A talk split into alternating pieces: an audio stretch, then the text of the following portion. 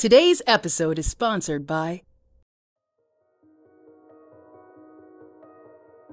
Alien Abduction has never been as hot as it is in Tana Stone's USA Today best selling sexy sci fi romances. Do you love sci fi adventure, but like some spice? These books will set you on fire. From tribute brides for badass alien warriors to women marooned on a desert planet inhabited by gorgeous barbarians, the heroines in these steamy romance novels are no damsels in distress, but when they fall, they fall hard. Are you ready to fall for your next book boyfriend? Escape to another world with Tana Stone's alpha heroes who will have you wishing for an alien invasion.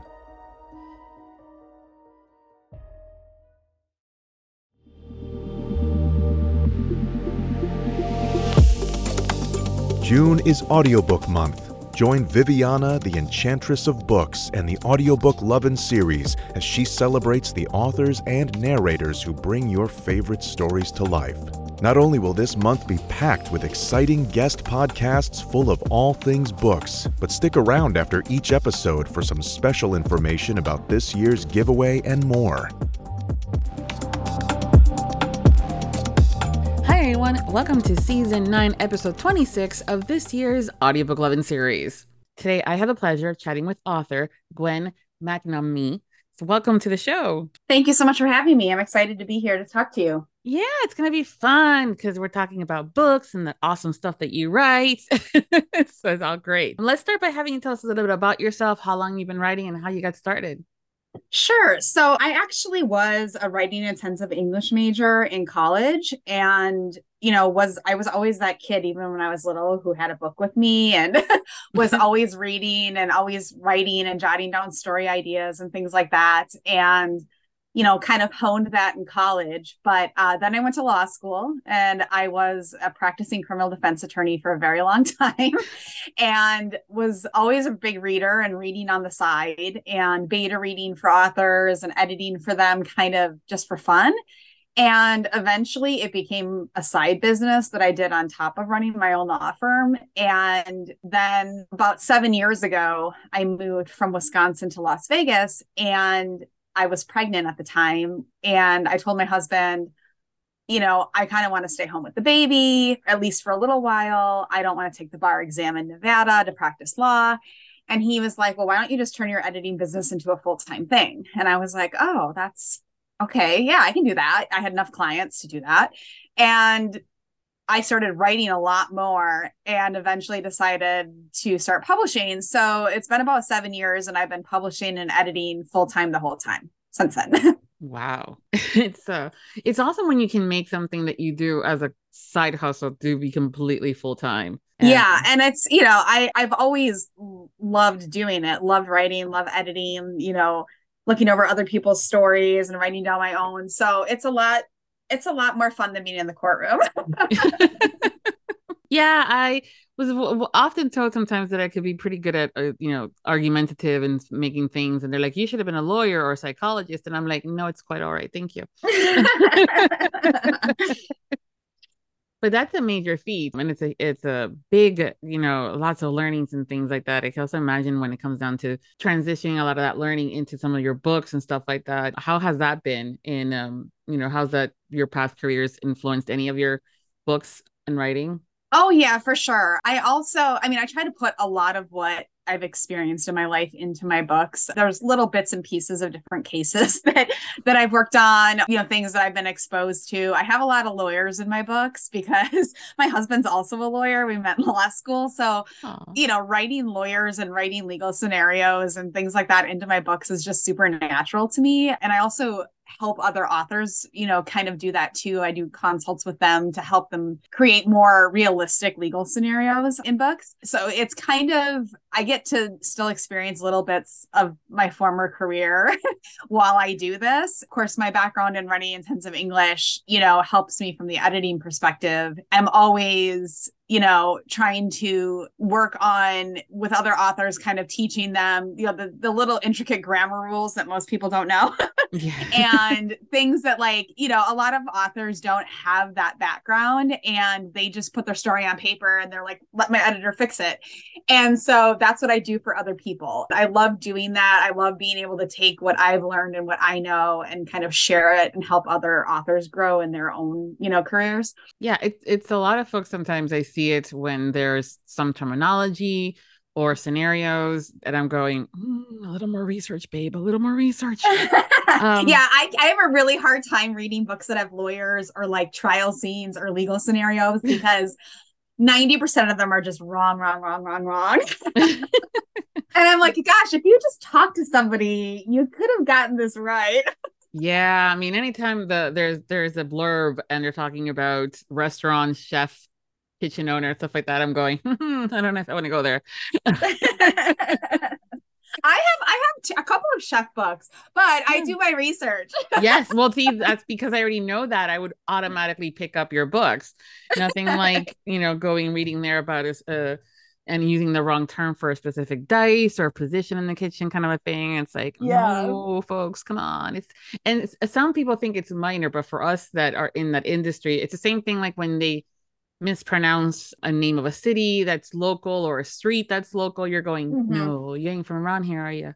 I get that a lot um because i'm from wisconsin and we have a lot of you know pronunciations that and cities that are pronounced kind of strange. I'll see it get mentioned on the national news and they'll just slaughter the pronunciation of it.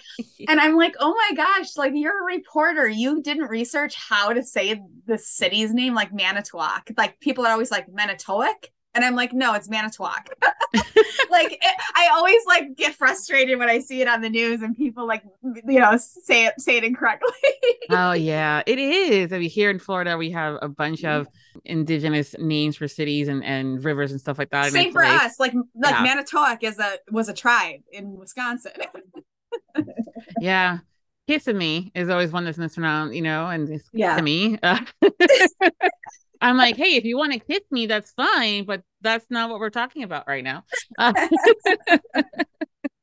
you write with a lot of different genres too because it's romantic suspense you know dark mafia rom-coms. What is it about these genres that you enjoy so much that you write in them? So i always joke that i have genre add but i mean i legit do have adhd but but i call it genre add because i have a kind of mind where i can't write the same thing over and over and over and over and over again. I just get bored with it. And so i have to kind of jump around and write in different genres and write different different things when I'm in the mood, you know, to be doing that. Like my rom com series, um, the Slip series, it's all about wardrobe malfunctions and they're novellas. They're like 25,000 words. And those three are all in audio available on Scribd only right now. But I think that Scribd is going to make them available wide eventually on the other um, audio platforms. But those books came about because I was writing a super, super angsty book about a woman whose husband had been murdered and she was a single mom and she was, you know, six months out from his death and, you know, in a really bad place emotionally. And writing that book just dragged me down so much and depressed me so much that I couldn't I couldn't keep writing it and I had to move away from it, even though it was only half done. And I was like, I need to write a rom com. I need to write something that's lighter and fluffy and it's more fun. And, you know, I went and I wrote these three novellas and then I came back to the angsty book and finished it out. And it's one of my favorite books I've ever written, but I needed that mental break. Yeah. and since I love reading all genres, even non-romance genres. Like I read thrillers and suspense novels and nonfiction and uh, it's easy for me to kind of bounce around between them because I know kind of what the elements are in the different subgenres. I also edit a bunch of different subgenres, even some ones I don't write in. Like I edit a lot of sci-fi novels, like strangely enough, like hardcore sci-fi novels, not, you know, blue alien romance, but like but like hardcore sci-fi novels that are like Star Trekky, you know, Star Wars type type stuff. Nice. Um, I edit a lot of those and I love it because it's not romance and it kind of takes my brain out of what I write for a while, which I need to do. And for me, bouncing around genres helps me I think when I do write in one like I can focus on that one for a while and then move to the next one and it helps me kind of bounce around. no, I mean definitely totally understand a plot like a mental plot palette, you know, cleansing of sorts, especially when yeah. these dark mafias, y'all go dark.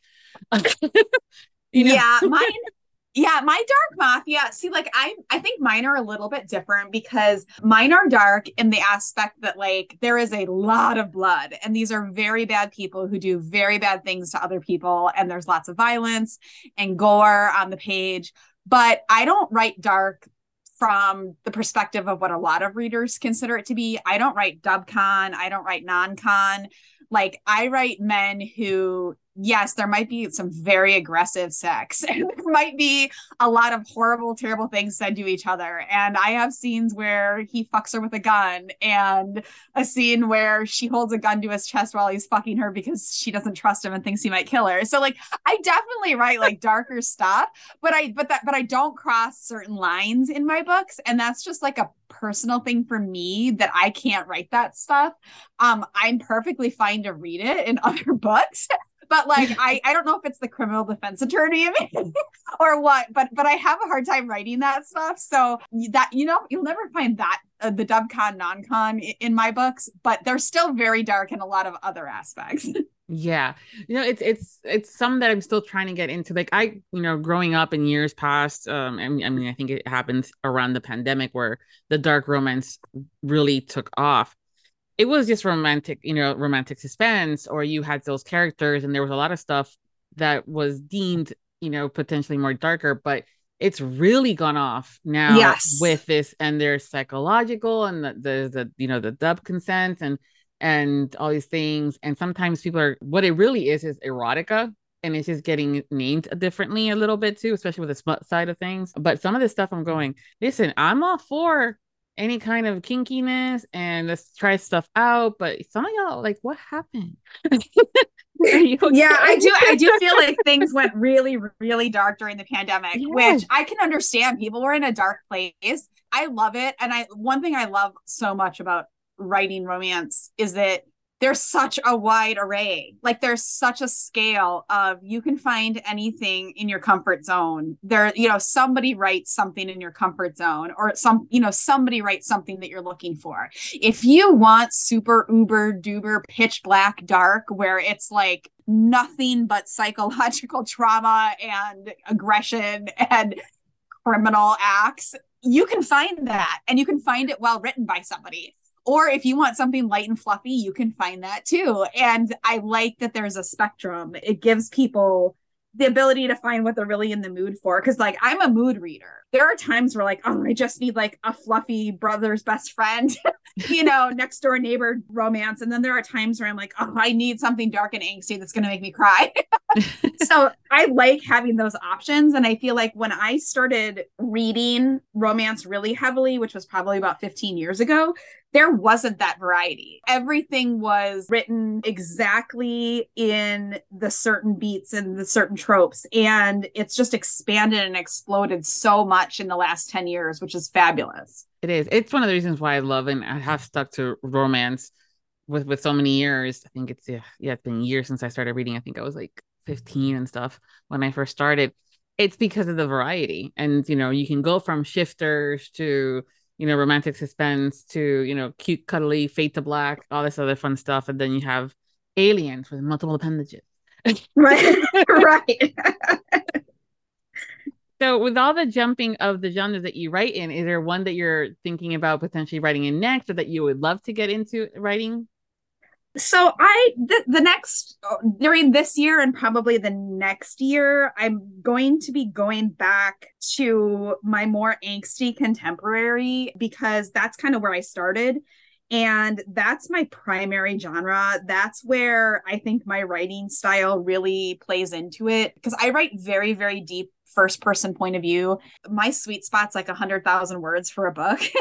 And that length of a book does just just doesn't work with certain subgenres. I feel like the way that i write angst and emotion and you know people's internal struggles just lends itself so well to the angsty contemporary romance. So that's probably what i'm going to be writing primarily for the next two years because i have two series that i'm working on finishing up with some other little projects kind of in between there. But I've contemplated potentially doing a fantasy series, like a PNR light light PNR fantasy type series that I'm hoping I can get to eventually because I did do PNRs very early on in my career under a different pen name, under my DP Payne pen name and they're super raunchy and super over the top and very very like borderline erotica. And they're technically not erotica because they have plot lines and they have HEAs and it's not just sex but there's a lot of sex and it's very raunchy.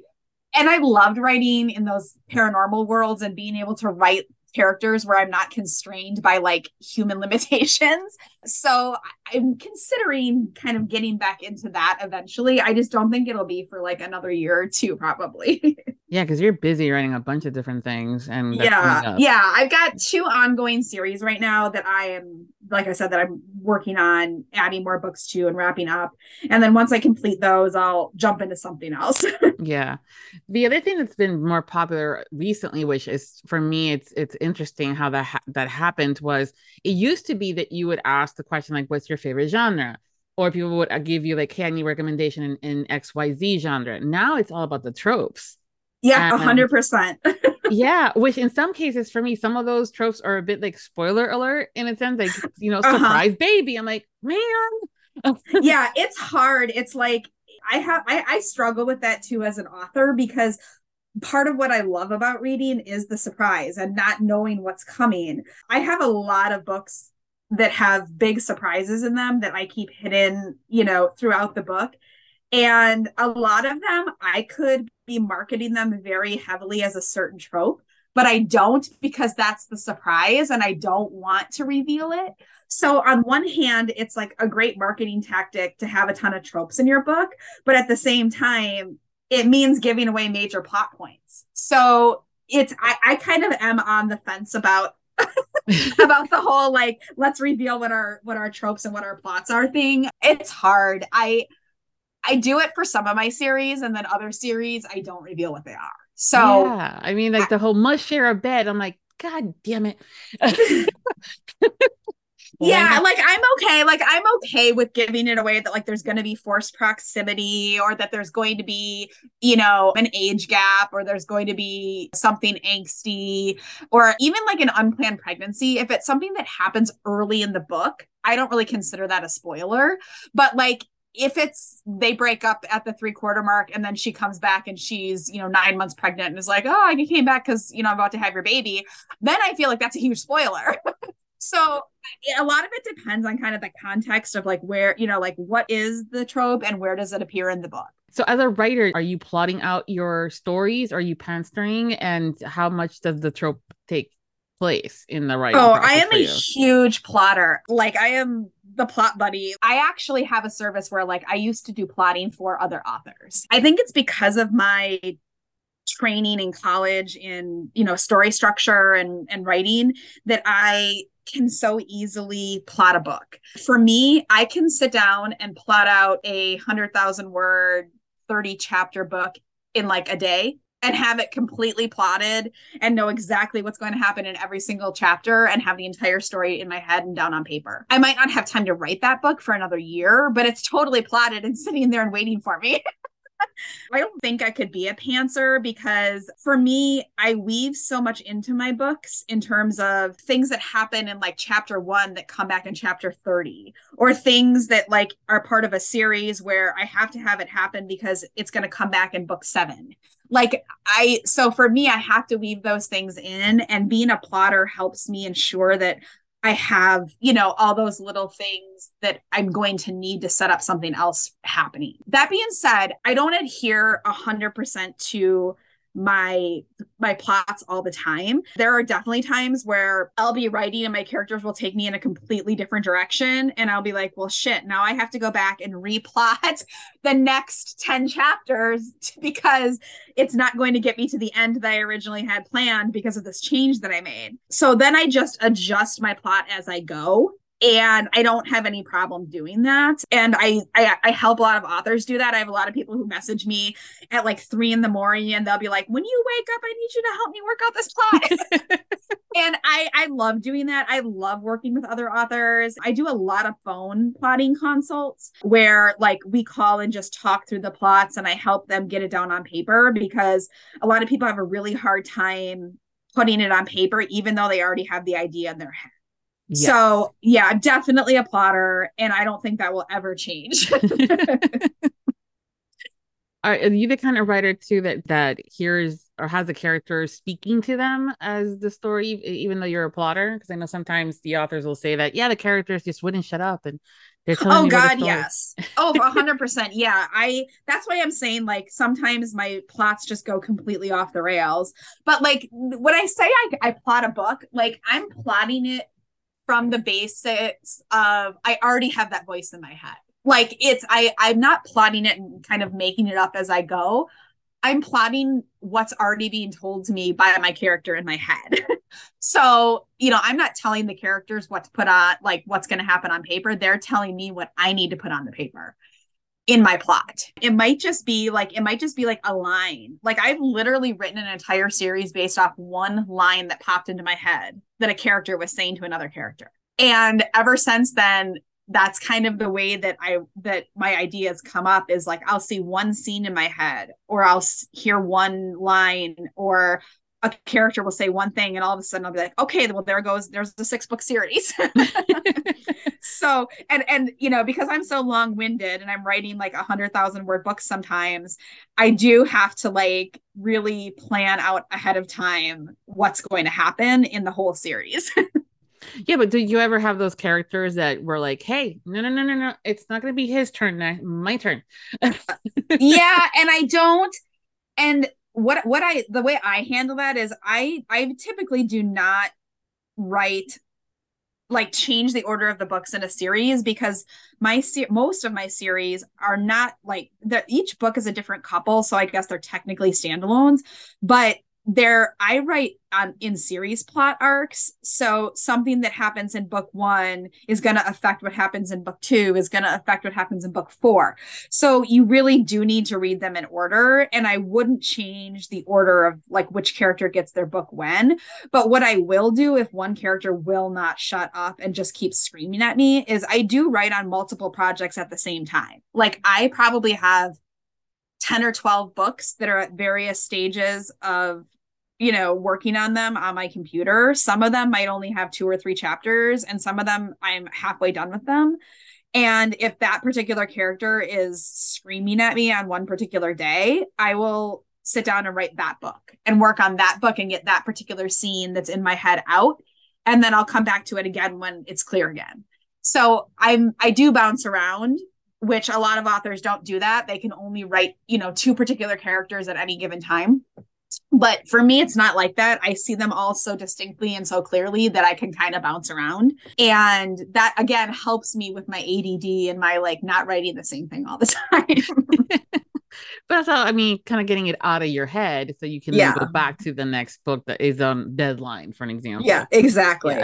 Yeah. so what's your favorite type of scene to write? Because we all you know that first time that they meet the first time that they kiss when they're you know battling with each other What's the um I am such a sucker for enemies to lovers and like that for like that the scenes where their tension is just building and they're screaming at each other and they're getting closer and moving closer to each other and then all of a sudden it boils over and they're making out. Like that like that's my absolute when the tension finally hits ahead and they just like go at each other is my favorite scene to write ever.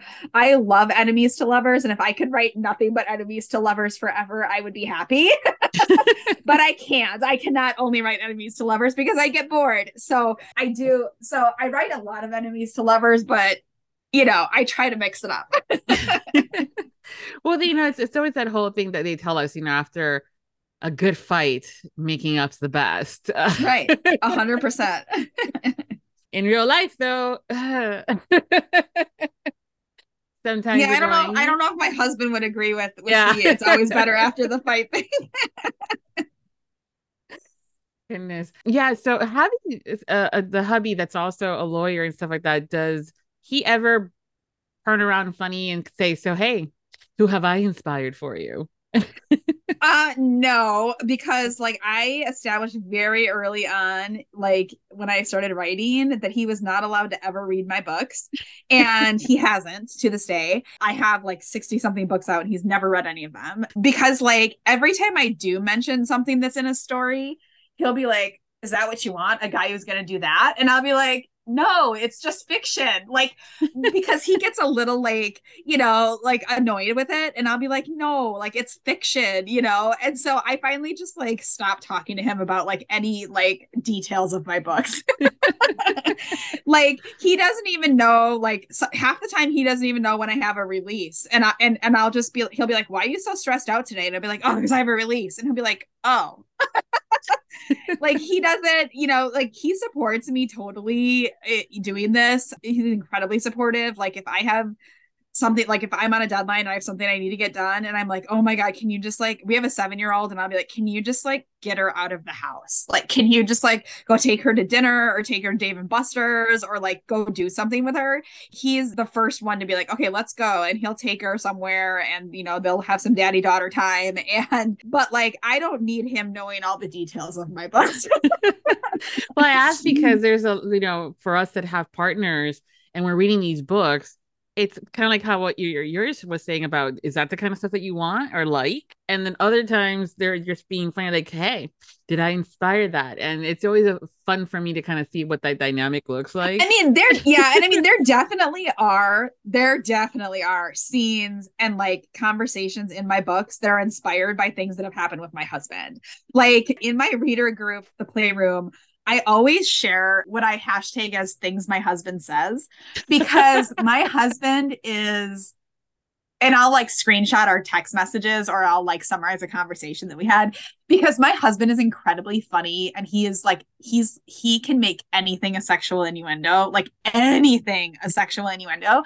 And so he says a lot of really fucking hilarious stuff that ends up in my books or like inspires a scene or a character that ends up in my books. so he's there's definitely a lot of him in a lot of my characters but like you know these growly men who like make demands of their women i would never allow that in my house.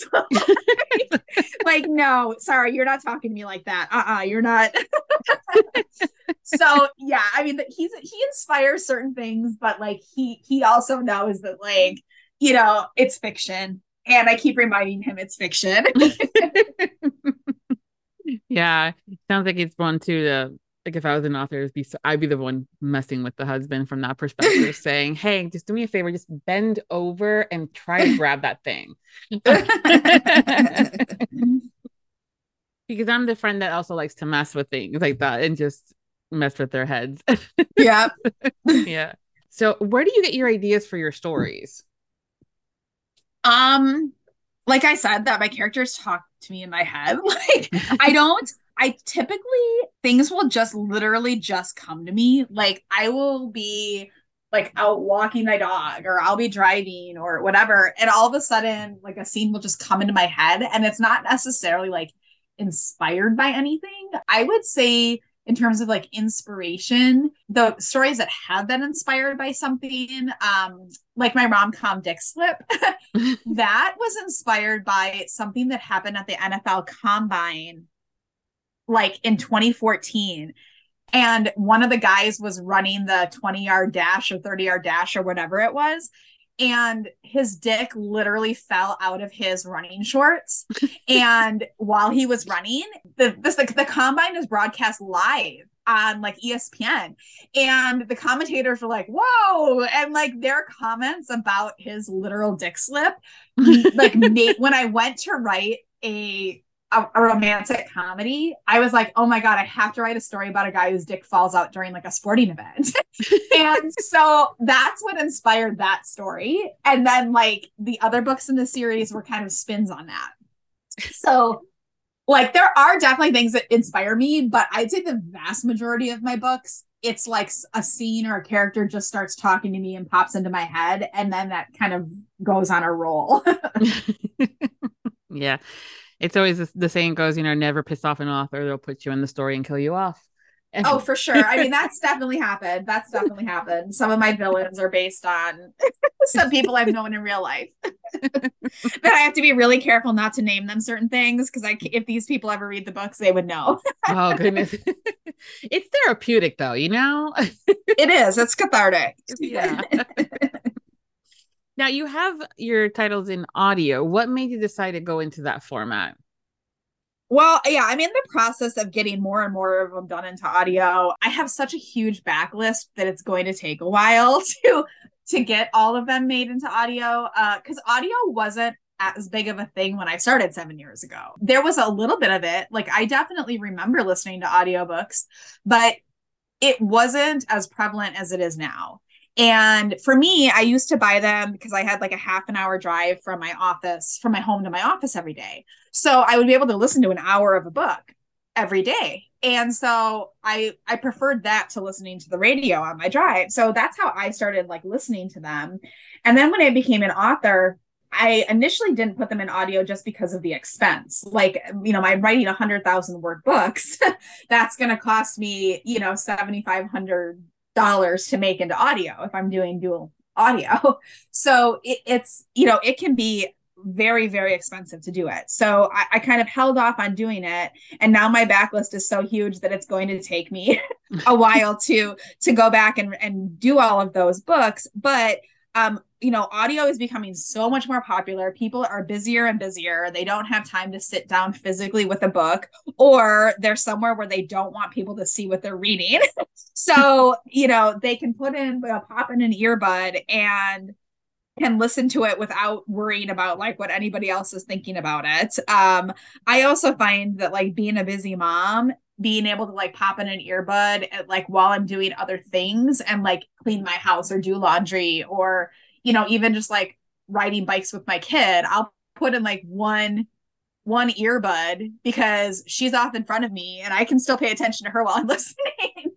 so, you know, I, I think audiobooks are only going to get bigger and bigger and bigger. And I think more and more people are going to start finding them. So I really want to get as many of my books as possible and hopefully my entire backlist into audio in the next couple years. Nice. For the ones that you have out and the currently ones that you're looking to uh, that you're working on, how involved are you um, with the casting of the books?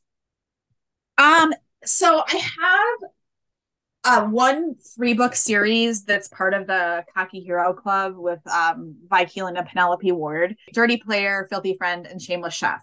Those ones I had zero say in because they were my publishers for them. And so they controlled all of that. But I ended up with really fabulous fabulous narrators on all three of them. So I have zero complaints whatsoever about those. Like they ended up like my my favorite my favorite is Filthy Friend because Teddy Hamilton just like oh my god I love him. But, but all my other ones that are in audio, I pretty much I get narrators that will like submit auditions based on little samples that I upload. And then I'll choose from the auditions somebody that I think fits the character and sounds like the character in my head. I have yet to like approach somebody directly and say, Hey, I like your sound. Do you want to do my book? Just because um, I'm not really big enough at this point. I don't Oh, think stop. to get some of those huge name people to do my books. Um, but um, I, you know, I would love to be able to do that, and hopefully in the future I will be able to do that. But um, some of my books are also with audiobook publishers like Tantor. Um, so if they're with an audiobook publisher, they submit them for auditions, and then they send me the auditions and let me choose from the people available. So you know, I I so I do have some say in it, but I'm not like a hundred percent in control of like the final product. Um, you know, they'll send me samples and say, does this look good? You know, does chapter one sound good? Are you liking it so far? Is there anything you want me to change? But then they produce the entire book and it gets put up. And, you know, I, I can't go in and tweak little things really, but they have editors who do that for me because they're my publisher. So you also mentioned scribed or scribed earlier mm-hmm. about and having that you have some books in audio through them. Can you tell us more about that? Because there's some listeners that may not know about this. Sure. Okay. So Scribd is this or scribed. I guess I always heard it scribed, but maybe it's scribed. I Um, don't know. there it's an incredible platform. They have it's it's ebooks and audio. And you pay one one um fee a month. It's I think it's 7.99 in the US if I remember correctly. And you have unlimited ebooks and audio for that. Unlimited, which is incredible. And so um most almost all of my books are on there. They kind of limit the, the ebook price. So some of my higher priced books you can't get there. But for audio, they approached me to do the Slip series and the Supernatural Love Stories and the Absurd series, which is the PNR series that I wrote under DP Payne. And they're they're all novellas. They're all like 20 to 30,000 words. Uh, so the audio for each one is about two hours, two and a half hours. So they're shorter listens, but they're great little like they approach me and like these are incredible. They're nice little palate cleansers or like if somebody is looking for like something that they want to listen to quickly in one day and it's not going to take them a week. So they were really excited about doing them. Um and so the all three slip books are available in audio there. And the first absurd book parch just released this week so that one's brand new and the rest the other three uh pnrs are going to be coming out in the next probably two to three weeks Nice. Yeah, we're always having the conversation about where we can get more bang for our buck. in- They are- yeah. Yeah, and I mean the, the only issue is that so many authors are exclusive to Audible. Um, and they sign that exclusivity contract with them because that means they make more money. You know, for every sale they have on Audible, they make more if they're exclusive and only available on Audible than they do if they have them available on all the you know all the audiobook vendors. So I understand why authors do that. Like my my Cocky Hero Club books are only available on Audible for that reason because my publisher because Vi Keeland and Penelope were who are my publishers said no we're going to do this exclusive deal with them. So I totally get that. Uh, but audible pricing is insane. I don't I don't think readers understand this, but authors do not set their own prices for for audiobooks if they are on Audible. um, Audible sets it themselves.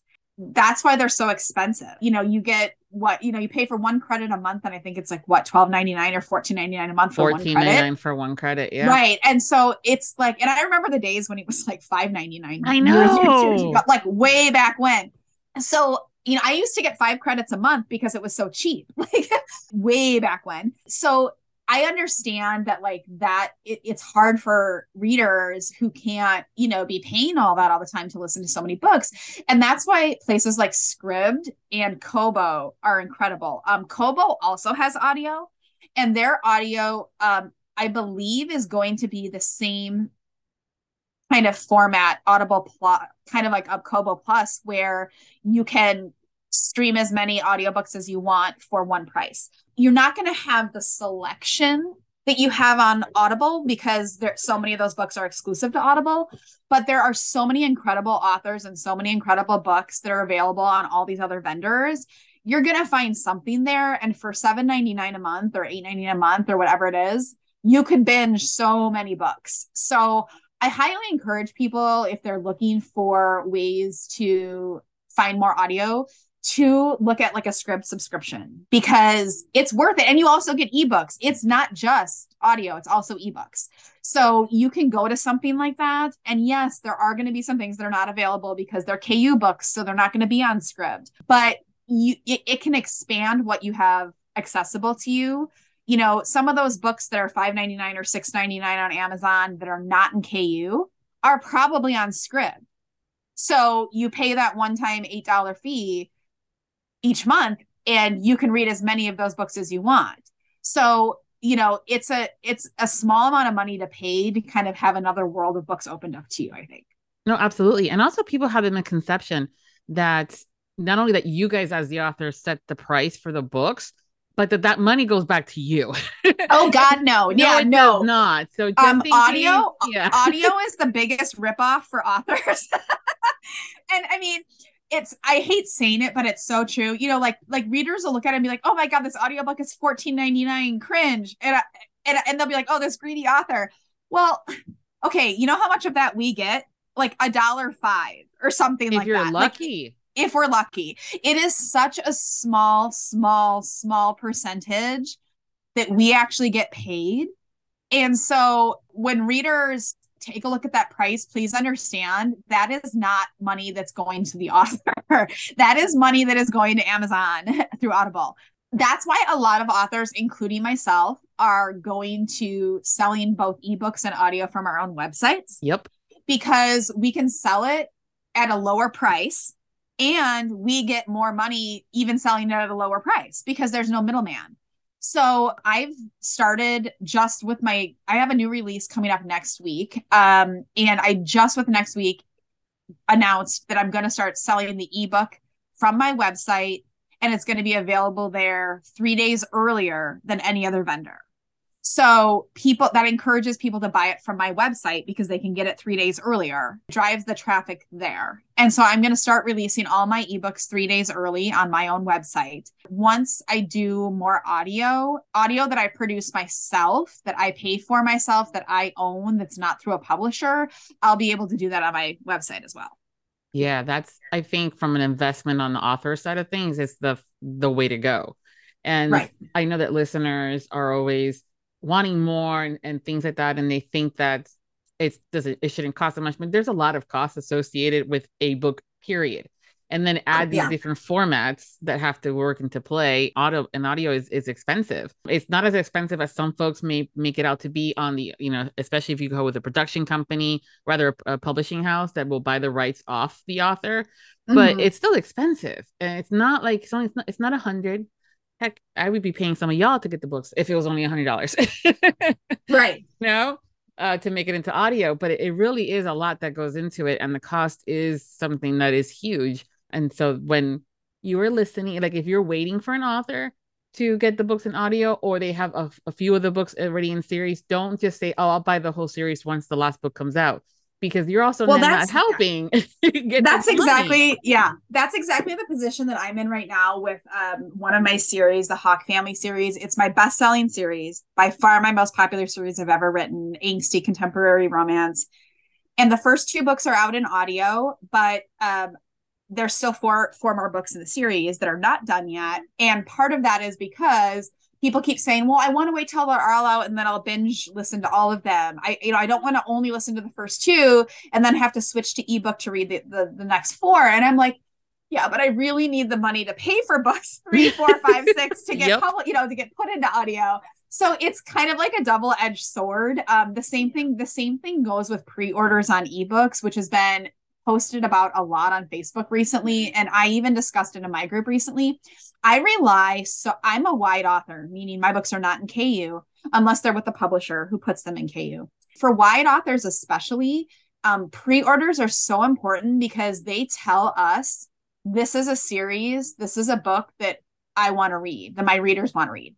And if my pre-order numbers don't go up with each book I release in that series, then I'm going to assume readers don't like that book, don't want that book, don't want that series. And I'm going to have to pivot and maybe not complete the series or maybe end it sooner than I would have because they're not expressing interest. So when readers tell me, oh, I like to wait until the series is complete, I understand that from a reader perspective because you don't want an author to stop writing in the middle of a series and you not to get the whole thing and then feel like you got gypped out of something. But from from the author point of view because that's happened to me. There's uh, several several series. I'm, I'm game of thrones here. I'm still sitting here waiting for george r r. Martin to finish I know, that right? series and it's been 12 years. So i get it from a reader perspective but from an author like perspective you know when people are relying on on this income to pay their bills uh they have to look at what's financially viable for them. And a series is not financially viable if people are not buying every single release. And if they are not pre-ordering releases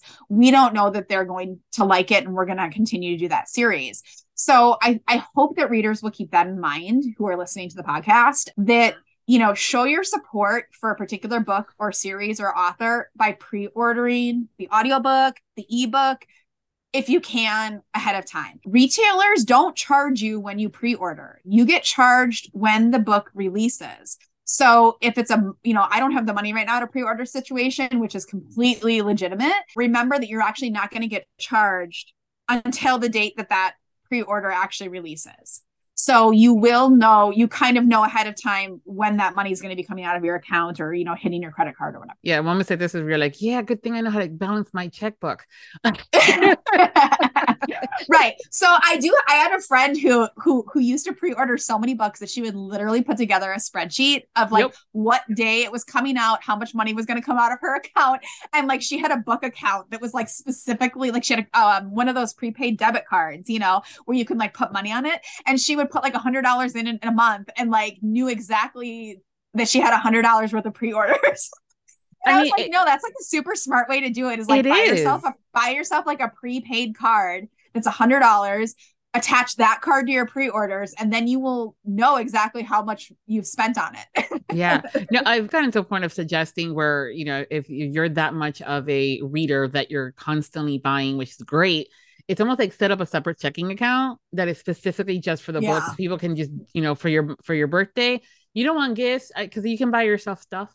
Uh, just you know, you know, deposit the money into the the bank, or if you get a gift card, stuff you know, yeah, or give there. me a gift card, right? Yeah, and all the that. retailers do gift cards. So many people, you know, only concentrate on Amazon, but you know you can get you can get an apple gift card i mean apple gift cards you can literally use an apple gift card for anything you can use it for books you can use it for anything so you can get an apple gift card a barnes and noble gift card anything like that you can use it on ebooks you can use it on print so I totally agree. I think that like that's I've had so many people who will message me and they'll be like, Hey, I told my husband for my birthday, I just want an entire signed set of whatever series from you. So can you, you know, send me an invoice or tell him how much it is so that I can get it ordered? Love that.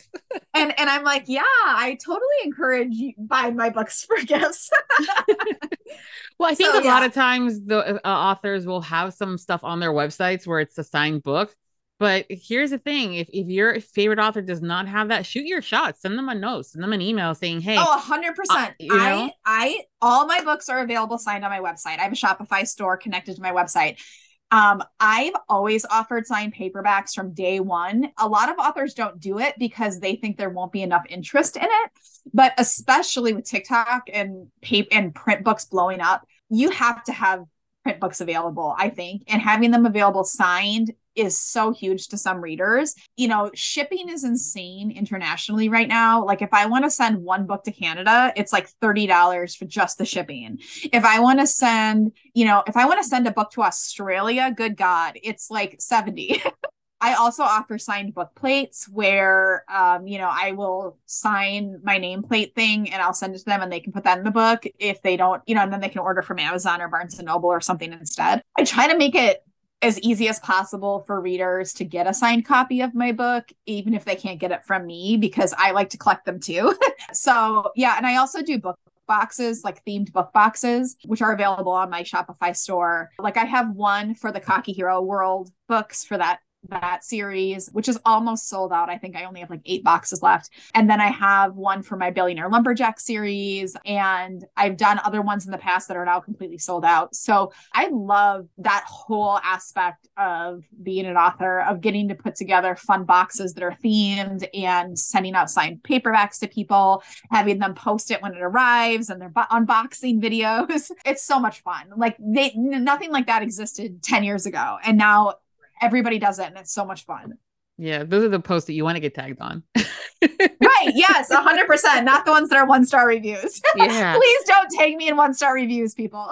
yeah. Well, that was the other conversation that um there was recently uh where some people were like, oh, don't tag the author at all. And I'm like, wait, hold up. No, no, no. Listen. No, we love listen. getting tagged. Anything like, positive, please tag right. the author. Yes, you know? please tag me in anything, anything that's a positive review, tag me. But like if it's well, I like the story, but and then you go on for six pages about all the things you didn't like, I don't need that tag. Yeah. you know, like you just think think about it from like a human being perspective. Yes, like exactly. remember that authors are human beings. You know, criticism is well accepted by a lot of authors, but there are some authors where reading a review like that will literally crush them and send them into like a deep depression So j- just remember we're human beings, please, and definitely tag us in positive reviews because those are the things that keep us writing. But but if but if it's if it's highly you know if it's highly critical of the book or or a one or two star review, maybe don't tag. yeah, yeah. I mean, those are things where you're like, you know what, that's that's okay. I'm, you know, there's there's also too if like there's errors in your ebook copy or for whatever, you know, send the note to the author saying, hey, just in, in case you were not not aware, because I know sometimes different files may be uploaded versus right reviewing them as a one star for something that may be out of their control. Uh, it, it's yeah, there's a lot of talk. and uh, we're always trying to get the information out there as real as possible because um, people just don't know what they don't know. And it's right. Yeah. Yeah. yeah if you're unboxing a box of goodies please tag the author. We love seeing that stuff as readers too. So when you're not working and doing all this awesome stuff for writing the stories what do you do for fun? Um well i mean i spend a lot of time with my kid. Uh, she plays hockey and she is at the rink all the time so um my my readers will will know because I send this in my newsletter. Every Saturday I spend like five hours at the hockey rink because oh she has three practices back to back to back to back to back. So I bring my laptop and like watch her play hockey and try to get a little bit of work done on Saturdays. But we're at the rink a lot. But my husband and I also golf a lot and spend a lot of time at the pool because it's just hot as hell in Vegas, you know, 6 months out of the year. So that's that's pretty much eats up my time uh, and then of course reading, you know, trying to squeeze in reading books from my author friends, uh, which I have so little time for these days, which I hate. I hate. I hate. I mean, I buy all my friends' books when they release, but you know, to support them, but I don't have time to read all of them. yeah, I hear you. I've done that. like, love you. I bought it. Don't ask me about it. right. Yeah. Like, um, don't ask me specific specifics. Uh, I'll get to it eventually. I promise. Maybe when I retire.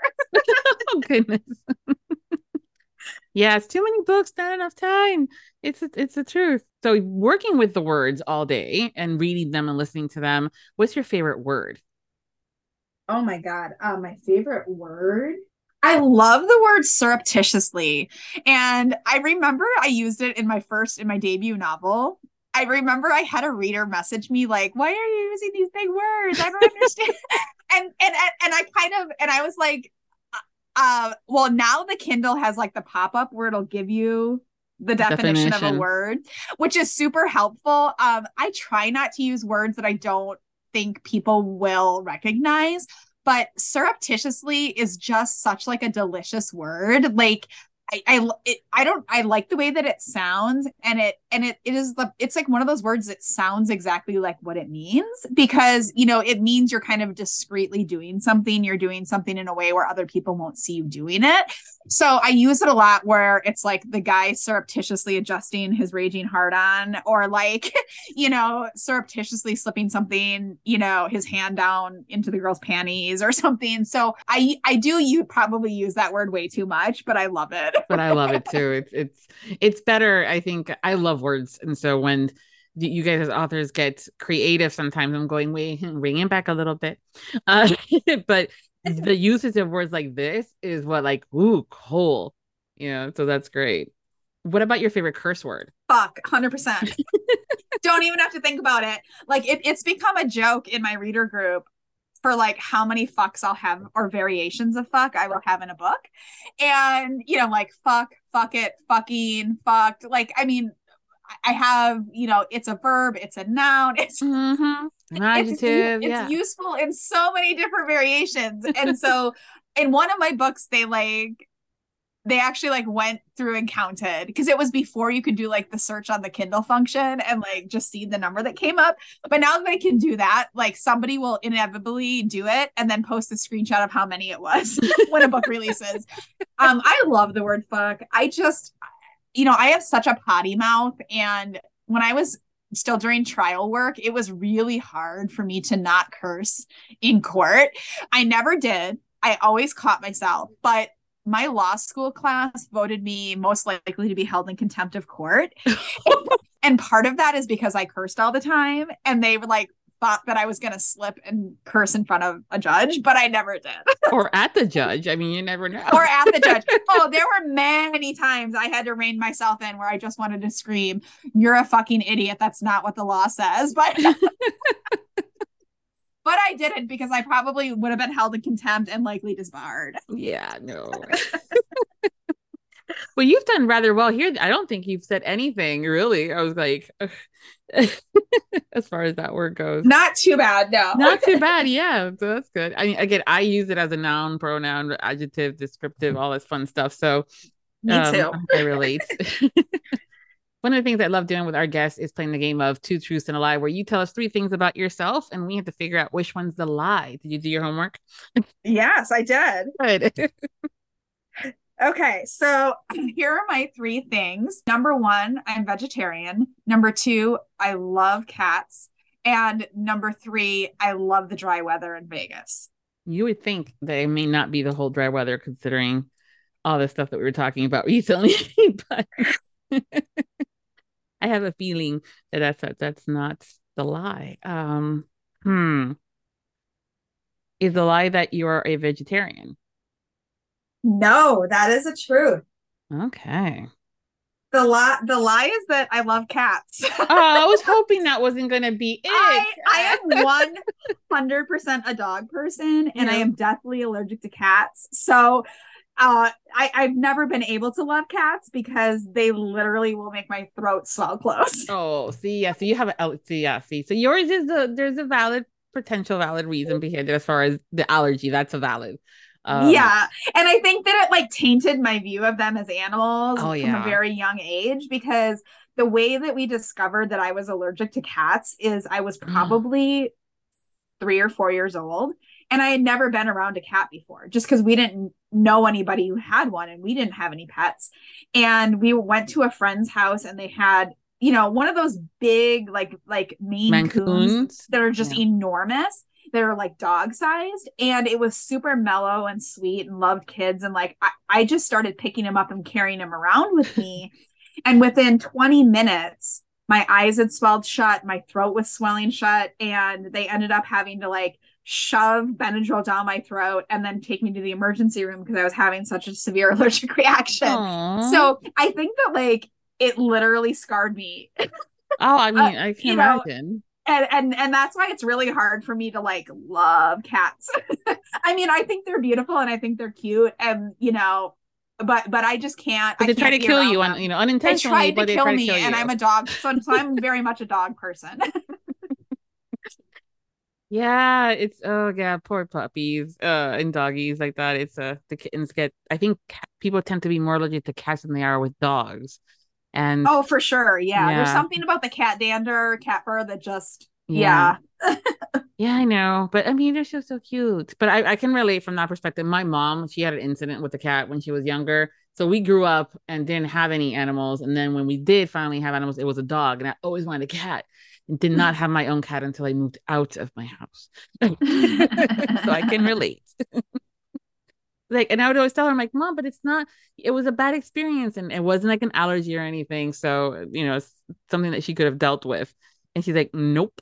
And i'm like okay fine. But yeah so i was hoping that it wasn't the the lie that you love animals but i mean cats.